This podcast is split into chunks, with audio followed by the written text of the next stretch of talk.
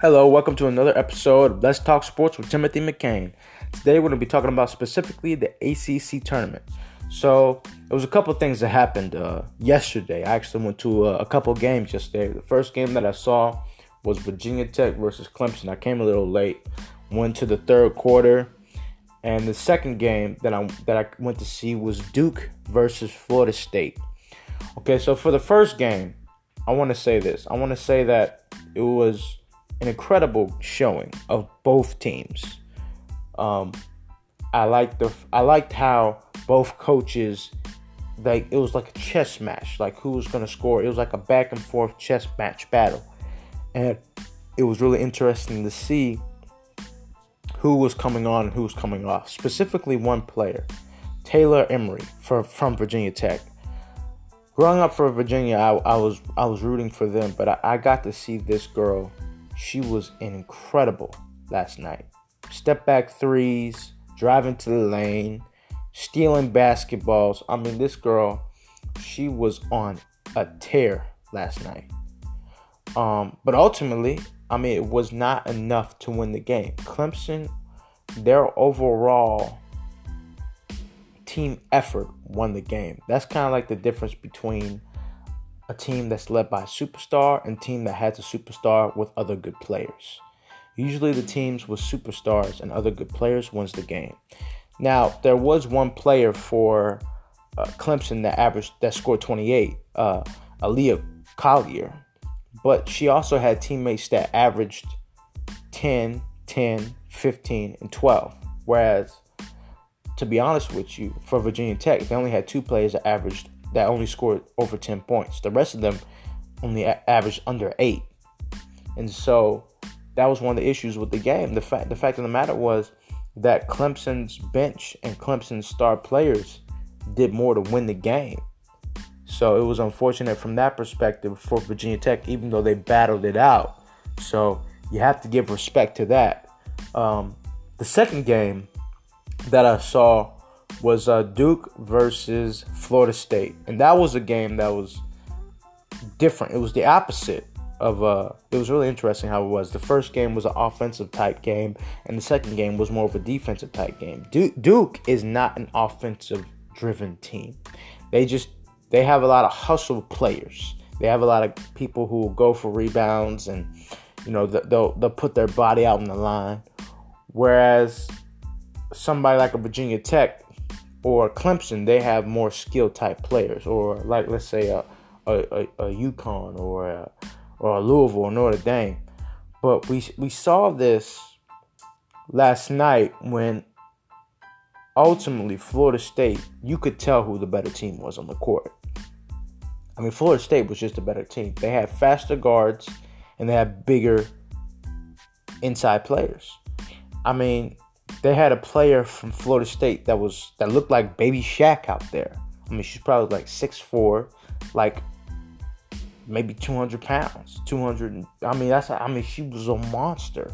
I mean, and Duke, they have a lot of they have a lot of players who are good, but ultimately, um, and and they have a lot of good defensive players. It's okay to be a defensive minded team but you know, just like uh, Virginia for the men's team, they have to make sure someone scores a certain a, a, certain a lesser amount than them. That's that's the way Duke's basketball team works. They have to make sure they stop somebody from scoring a certain amount because they're not going to outscore anyone. Okay, now granted, Duke has really good. They have really good offensive players when it comes to Leaonna Odom and Haley Gorecki. And I did actually expect to see a player like Miela Goodchild to play better, but ultimately she only had zero points. Odom, Duke's best player, only scored 13. Now she did get hit in the eye, that kind of maybe took her out of the game. But Haley Gorecki, and she's kind of like got this circus shot. It's really interesting. It's really interesting to see the way she just she almost like hooks it in the air. Um, but she scored 17. But the thing was, for Florida State, they just had a bunch of players who were just scoring over 10 points a game. Whereas it was really only Odom and Gorecki that really scored anything. And it was as someone who was has been watching Duke closely this year, I wanted to see more from uh, an Odom, more from a Jade Williams, who who been who are actually really good players. Jade Williams, Uh, Jay Williams is somebody who I believe could be potentially a really good player in college basketball. I believe that she might need to work on, you know, some conditioning or something like that. But if she works on her shot, her body type could really do well in, in college basketball. I, I believe that she could be a really good player. Um, now, uh, we, you know, Faith Suggs was in the game too. Uh, you know, she's more of a hustle type player, but it just it just wasn't enough for Duke because obviously, I mean, Florida State they they were the better team and they had they had the better offensive players. If you look at it, Duke had a 14 and 14 record.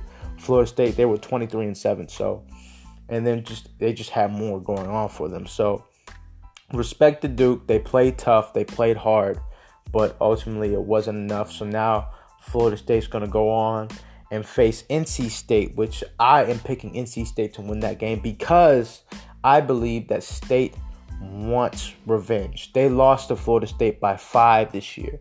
And State's got something to prove. State had has had an incredible year this year. They're ninth ranked in the nation. They're 25 and 4.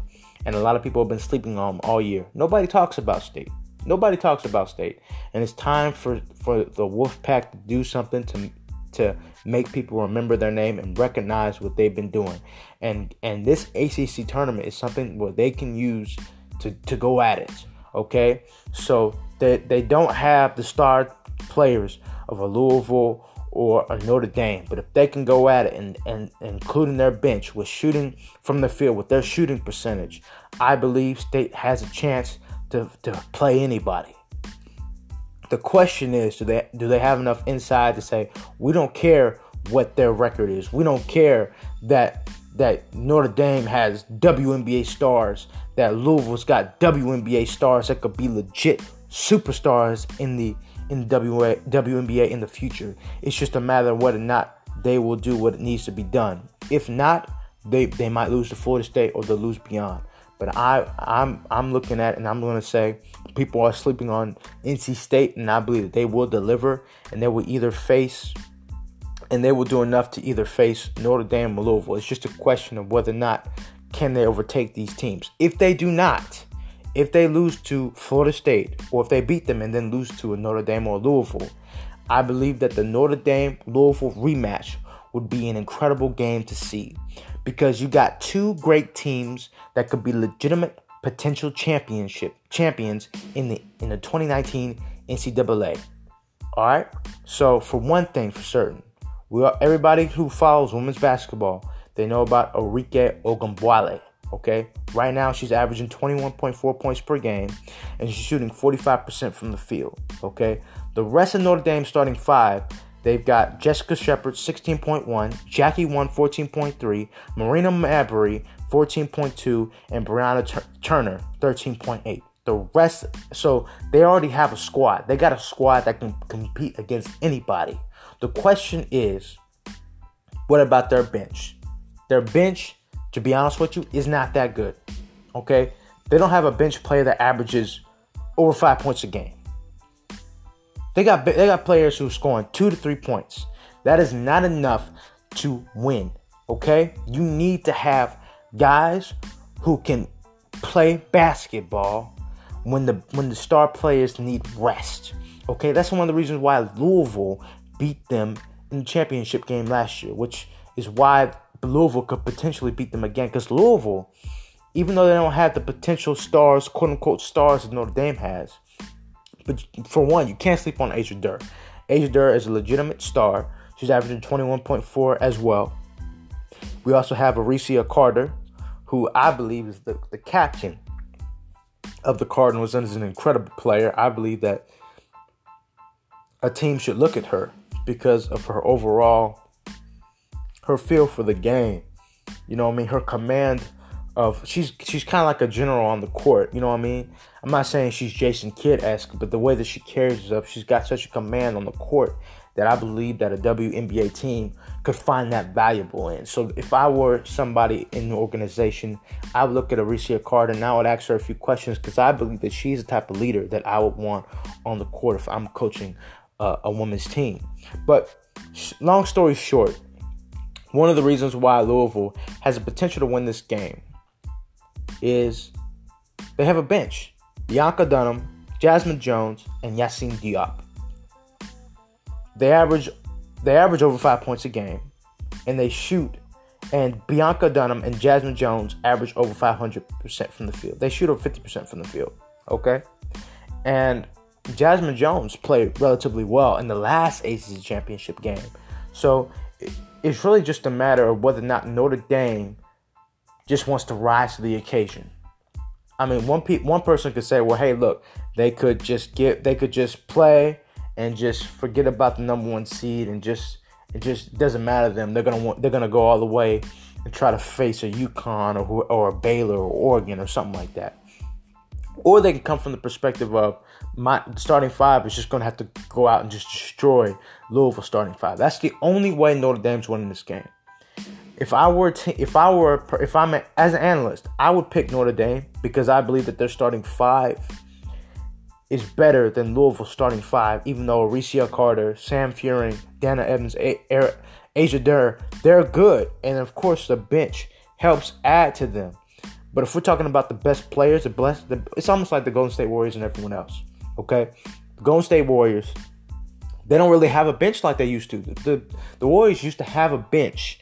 Now they put all the money in the starting five. So the question is, when the when the when the Warriors get tired, will they do what they need to do? Like like LeBron. LeBron's not the same player.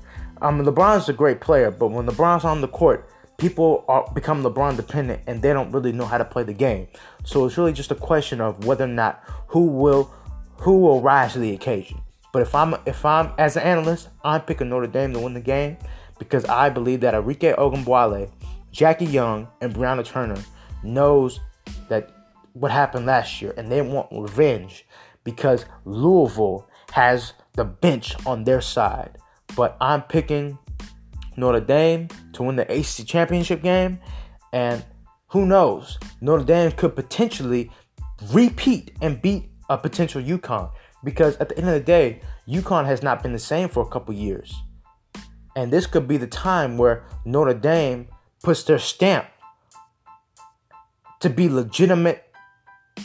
I mean, to be like the best team. People have been saying for years that UConn is the best team in sports. I mean, they've won championship after championship after championship. So this could be the time where you actually can end UConn. So it's just a matter of time of what happens. But I'm picking Notre Dame to win the ACC championship because they remember what happened last year. So that is all for le- for Let's Talk t- Sports with Timothy McCain. Have a good one.